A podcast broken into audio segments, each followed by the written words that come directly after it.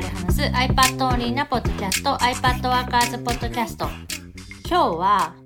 iPad でお金を稼ぐとはどういうことなのかっていうのをちょっと考えてみたので、その話をします。 iPad でお金を稼ぐ。そう、 iPad を使って iPad を使ってなんかその結構昔ににせんにじゅういちねんぐらいに確かその iPad だけで働くみたいな感じのスローガンで iPad でまあお金を稼ぐみたいなことを昔にも一回なんかニュースレターで書いたことがあって、それをたまたまノート整理とかをしてた時に見つけて、あ、面白いこと書いてんなってに、さんねんまえの自分で、あ、これってで、今のそのにねんごの今でも十分意味のあるコンテンツ、価値のあるコンテンツだなと思ったから、まあ、その記事をベースになんかリライトっていうか、まあ、もう書き直して、えっと、新しく書いた、考えたことをまとめた。iPad を使ってお金を稼ぐっていう概念っていうと、えっと、iPad で何らかの成果物を作ってお金にするとか、そういうもの、 iPad の付属品を作るとかもあり、そういうジャンルで言うと、まあそういうのも全部含めてで、まあ多分一番簡単なのはそのテキスト情報とか音声情報を売るみたいなことなんだけど、の商品を売るって聞くとなんかさ、その物のある形のあるものを商品として販売っていうイメージが強いんだけど、まあ今時結構そのデータ販売とかもそのできる場所が増えてきてる、プラットフォームも増えてきてるし、あとは買う側の人もその形のないもの向けのえっとものにもお金をその出すのが普通になりつつある。まあそもそも春菜さんがサブスタックで iPad ワーカーズっていう無形のものにお金をつけて売っているっていうことをやっているっていうのは iPad を使ってお金を稼いでいるんだよね。そうそう、だからそういうのも全部含めてなんで、別にまあ iPad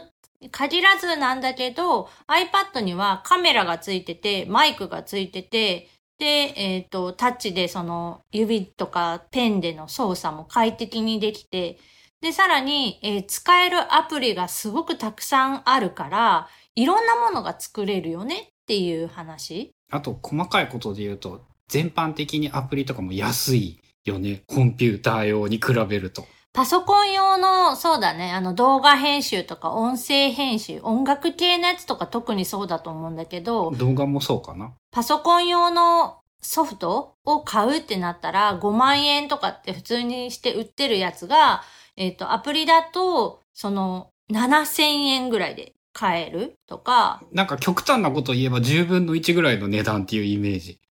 あとは、あの、サブスクタイプで毎月、えっと、せんえんぐらいでなんか使えますよとか、そういうのも増えてきてるし、コストっていう意味で言うと、まあ、iPad 本体がそもそも高価な機材とも言えるけど、まあ、コンピューターと同じ値段っていうかな。Chromebook とかだともうはるかに安いね。だけど、まあその iPad さえ持ってれば、いろんなことできるよねっていう話。そういうのを、えっと、まあにせんにじゅういちねんに一回書いてたんだけど、まあそれをもう一回、えっと、今の自分のその考えとかも含めて書き直した。で、実際に何をどうする？こういう方法があるよっていう感じのこと？そう。なんかその、えっと、今回、まあ、ニュースレターで書いたものに関しては、なんていうの、概念っていうか、こういう考え方を持つといいよ、みたいな感じ？こういう考え方。だから iPad を持ってると、こんな風なお金の生み出し方もあるんだよっていう。ああ、そうか。こういう可能性があるっていうことが分かれば、自分はこういうことはできるかもしれないと、ちょっと想像を膨らませやすくなる。そう。あの、基本的に iPad Workers って、その iPad 活用になるヒントをお届けする、まあ、あの、ニュースレターだったり、ポッドキャストだったりしてて、で、具体的なその How to っていうのを、このアプリを使ったらこんなことができて、こういうのもありますよっていう紹介ももちろん一部してるんだけど、どっちかっていうと自分は、こういう考えで、えー、こういうものを使ってますとか、こういうことを、こういうアプリでこんなことをやって、こうやってやってますよっていう、そのプロセスの紹介とか、そもそもなんでこれを iPad でやろうとしてるのかとか、どういうことが iPad に向いてるのかみたいな、そういう何概念みたいな考え方、うん、具体的なアプリのそのスクショとかでアプリ名を出して紹介っていうのじゃないパターンの記事っていうのも割合で言うと半分ぐらいはそれ？まああれだよね。一般的に検索で見つけられにくいからウェブ上に必然的にコンテンツの量も少なくなってしまうやつだよね。っていうのはそのニュースレターの、えーと、メンバー向けっていうので配信してたりとかしてる。で、今回の iPad でお金を稼ぐっていうと、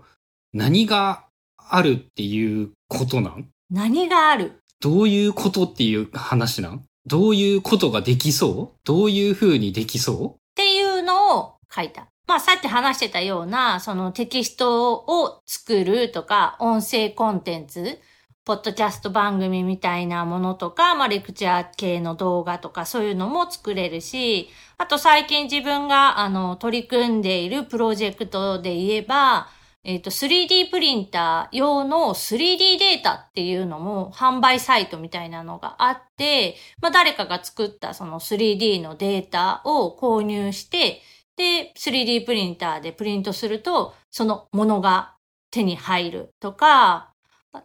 あと iPad 系で言えば、あの iPad のあの Procreate で使えるブラシっていうのも結構市場が大きくって、その有名なイラストレーターさんとかが自分でそのカスタマイズして自分が使いやすいように作ったブラシみたいなのをブラシセットとしてこう販売してくれてたりするんだよね。で、それを、えっと、有料で何千円とかで買って、えープロクリエイトで書くと、その作家さんと同じタッチがその再現できる。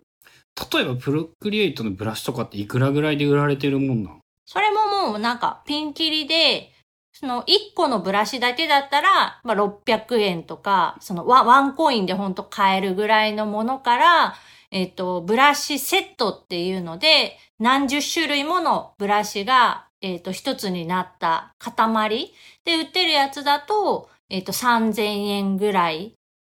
そう。まあ、あの、ある程度本気でやろうと思うんだったら余裕で買えてしまう金額か、やっぱ。そのさ、例えばプロクリエイトのブラシの話とかをする場合にさ、その人がすごい上手な絵が描けるわけでもなかったりしても意外と売れたりするもんなんかな。ああ、でもそれに関して言うと、ある程度そのサンプルというかさ、このブラシを使うと、こんな絵が描けますよっていうのが商品画像としてやっぱ必要なので、全く絵が描けないとちょっと辛いかもしれない。やっぱそういう意味で言うと、結局あれだよね、その自分ができることを言われたままに、ただじゃあプロクリエイトのブラシ作ろうって思いつくというよりは、やっぱ考える素材でこういうことがあり得るっていうヒントみたいなものにしかしかなかなかできんってことでもあるよね。そうなので、えっとちょっと今回書いたのは、その iPad でお金を稼ぐっていうのは、まあどういう可能性があるのかっていう、まあ導入みたいな話をしてて、で、次の話として、えっと、じゃあ、まあ自分がさ、その、どんなものをお金にできるコンテンツにする可能性が高いかみたいな。なんかその、情報を、自分が持ってる情報って、自分の中にあるだけではさ、あんまりその、価値というか、直接的にお金にならなくって、外に出して、なんか自分以外の人が見える形だったりとか、えっと、感じてもらえる、その共感してもらえるような状態になって初めて、その価値が生まれる、情報に。で、そこで価値が生まれると、そのお金が生まれる可能性が高まるよっていう話をしたので、その次の段階として、じゃあ、その自分が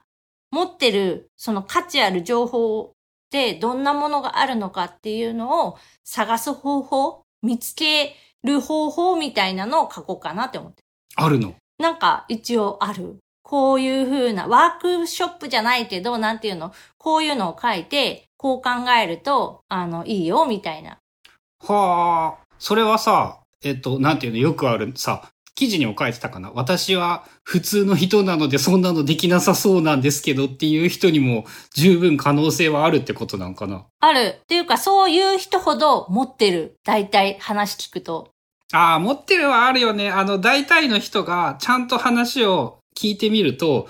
無限にそれネタになるやんっていうのはめっちゃあるよね。そこもう多分じゅうねん以上前からずっと言ってるんだけど、うん、その自分には特別その突出した才能もないし、なんか人に自慢できるっていうか、その価値あるものなんて自分には何にも持ってない、ただの平凡ななんかサラリーマンですとか主婦ですとかって言ってる人ほど、え、そんなことやってるんですかとか、え、そんなことできるんですかみたいなことを持ってたりして、でもそれって結局話して初めてなんかお互い気づく価値みたいな。うん、そこに自分で気づけるようになれることも結構重要だよね。そう。で、えっと、まあ、あの、一番いいのはそうやって人に話して、えっと、そういうのを引き上げてもらうっていうか、見つけてもらうのが早いんだけど、まあさ、そんな、ちょうどよく話せる人がいるかどうかもわかんないし、その話し相手がそうやって気づいてくれるとも限らないから、それをじゃあ一人で何とかしましょうねっていうので、一応ね、その書いたりとか作ったりすることで、それができるみたいなのを、毎年多分その、いちがつぐらいに iPad セミナーで、その自分の軸見つけようねとか、あ、そういう話か。そうそう。そういうのをやってて、まあ、その中の一つの手法として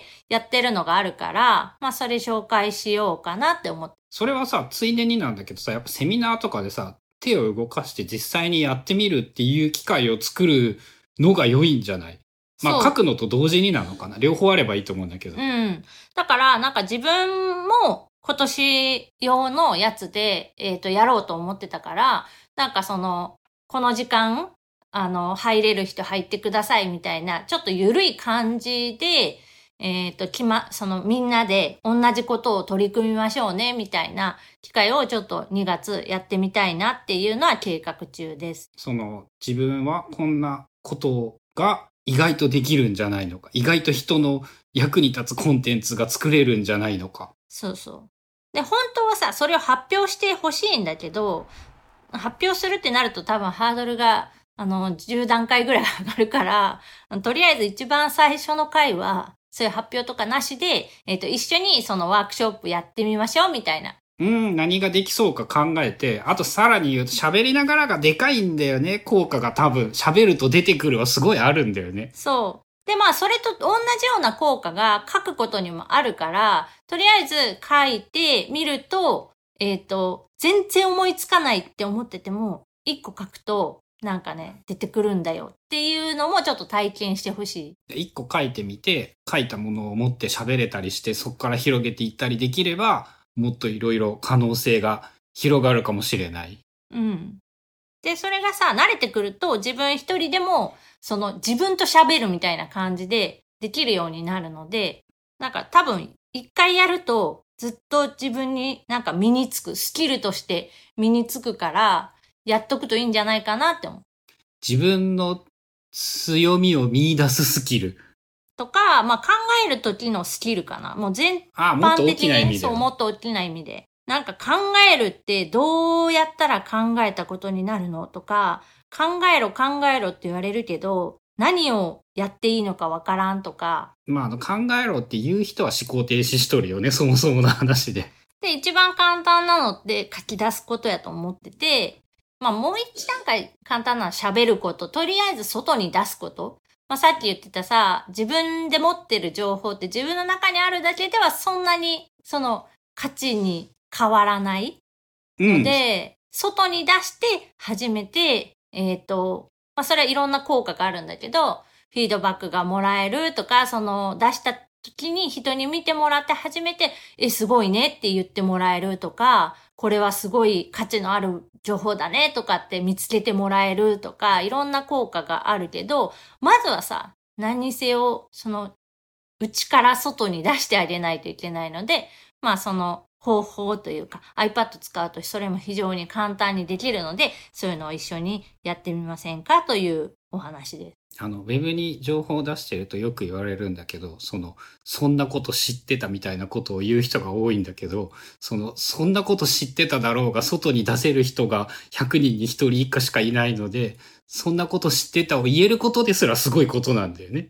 うん。なので皆さんにせんにじゅうよねんはどんどん、えー、外に出していきましょう。アウトプットのいちねんにする。そう。で、そのアウトプットにえっと、iPad はすごい、あの、いい道具だと、これはもう結構前っていうか、もう、その、ごねん、じゅうねんレベル。じゅうねんはちょっと、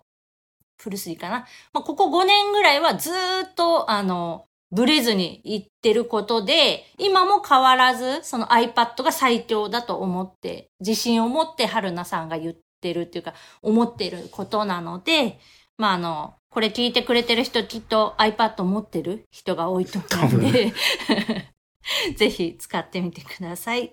ということで今日は、まあ、iPad でお金を稼ぐとはどういうことなのか、まあ、あの内から外に情報をどんどん出していきましょうねというお話でした。番組への感想やリクエストなどは、シャープ iPad Workers のハッシュタグをつけてツイートしてください。それではまた来週、iPad Workers Podcast でした。